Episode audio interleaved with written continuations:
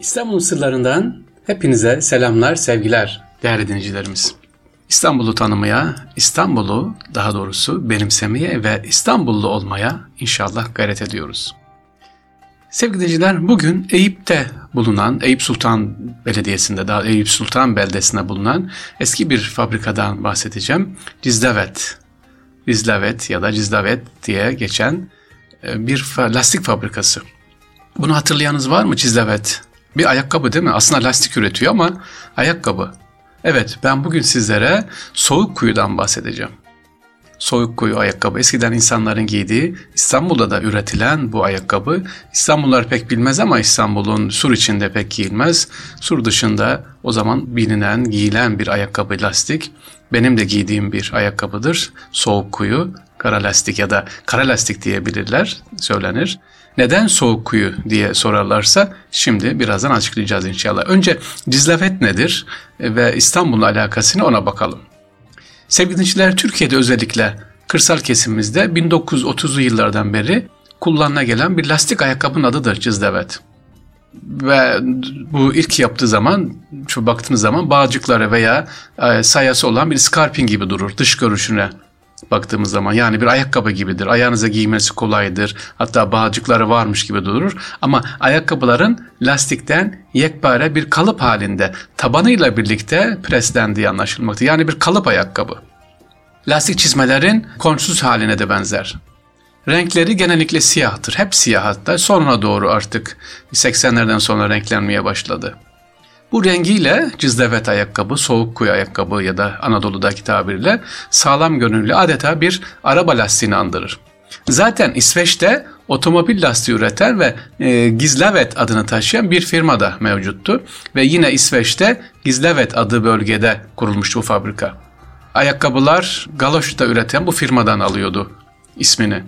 Ee, bu firma hala devam ediyor. İsveç'teki firma devam ediyor. Günümüzde ise Türkiye'de aynı markayı taşıyan bir otomobil lastiği de bulunmakta ve satılıyor. İşte bu otomobil lastikleri e, eskileri ne yapıyor? Atılıyor değil mi? İşte lastiklerden ayakkabı yapıyorlar.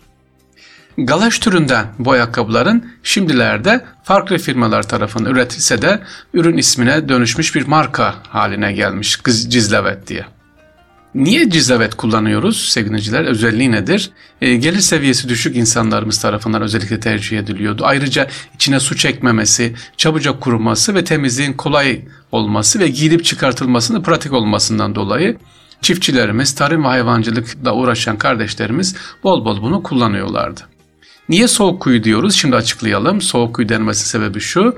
E, özellikle kışın, kışları ne yapıyor? Yalıtımı yok ayakkabıyı ayağımızı donduruyor.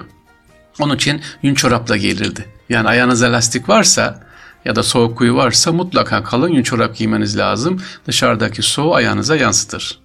Bunun bazı modelleri de var. Mest adı verilen ince deriden yapılmış olan adeta çorap gibi kullanılan ince tavanlı ayakkabılarımız da var. Şimdi tabii bunu turist amaçlı kullanıyorlar e, ya da e, folklorda kullanılıyorlar cızdevet, soğuk kuyu ayakkabıyı. Şu eskiden Eyüp Sultan bölgesinde fabrikası vardı.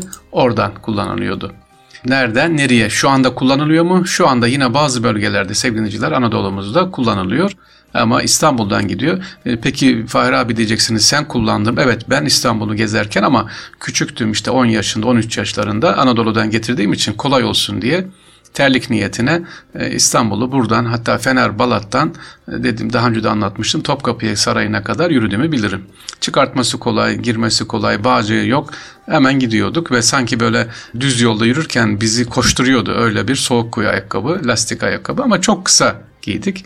Mesle giydim bu arada. Ben kalın mesler sıcağı sevdiğim için annem hiç bırakmazdı messiz. Kalın mesler de giydik. Mesleğin altına lastik, lastiğin üstüne mest. Ondan sonra içinde çorap böyle sıcak sıcak gezerdik sevgiliciler. Evet İstanbul'un sırlarında Cizlevedi soğuk kuyu ayakkabıyı dinledik. İstanbul'da kullanıldı mı? İstanbul'un halkı da kullandı. Ama İstanbul sur içi değil sur dışında kullanıldı. Özellikle gece kondu bölgelerinde neden? Yol yoktu, asfalt yoktu çamur vardı. O bölgelerde bol bol kullanılırdı. Nereden bulurduk Cizleveti? Eminönü'nde, Sultanhamam oralardan ve Gedikpaşa'dan bulurdunuz seviniciler. Oralarda satılırdı. Tabii Eyüp Sultan bölgesinde vardı. Sevgili devam ediyoruz. İstanbul'un sırlarında bugün sizlere Ee, bir soru vardı onu cevaplayayım. Soru şu, geçen gazetelerde de yazdı. Hemen İstanbul'dan böyle Atatürk Köprüsü'nden Mecidiyeköy Çağlayan tarafına giderken sevgiliciler D100'ün yanında bir anıt mezar görürsünüz. Bu anıt mezar kime ait? Salomon Komando'ya ait ya da Komando mezarı diye geçer. Hasköy'de hemen D100'ün yanında bulunan e, mezarı var. Bu mezarın özelliği nedir? Böyle dikdörtgen, kare şeklinde küp gibi yapılmış bir mezardır. İstanbul Hasköy'de kenarında bulunur. Bu 1781 yılında dünyaya gelen Salaman Komando'ya ait. Kimmiş bu Salaman Komando? Anıt mezarın özelliği ne? Özellikle mermerleri İtalya'dan gelmiş bu anıt mezarın. Kendisi Kırım Savaşı'nı, Osmanlı-Rus Savaşı'nda döneminde Kırım Savaşı'nı finanse ettiği gibi Osmanlı hazinesine de borç veren ünlü Osmanlı bankeri Salomon Komando. Aynı zamanda Osmanlı finans sisteminin de kurucusu kendisi.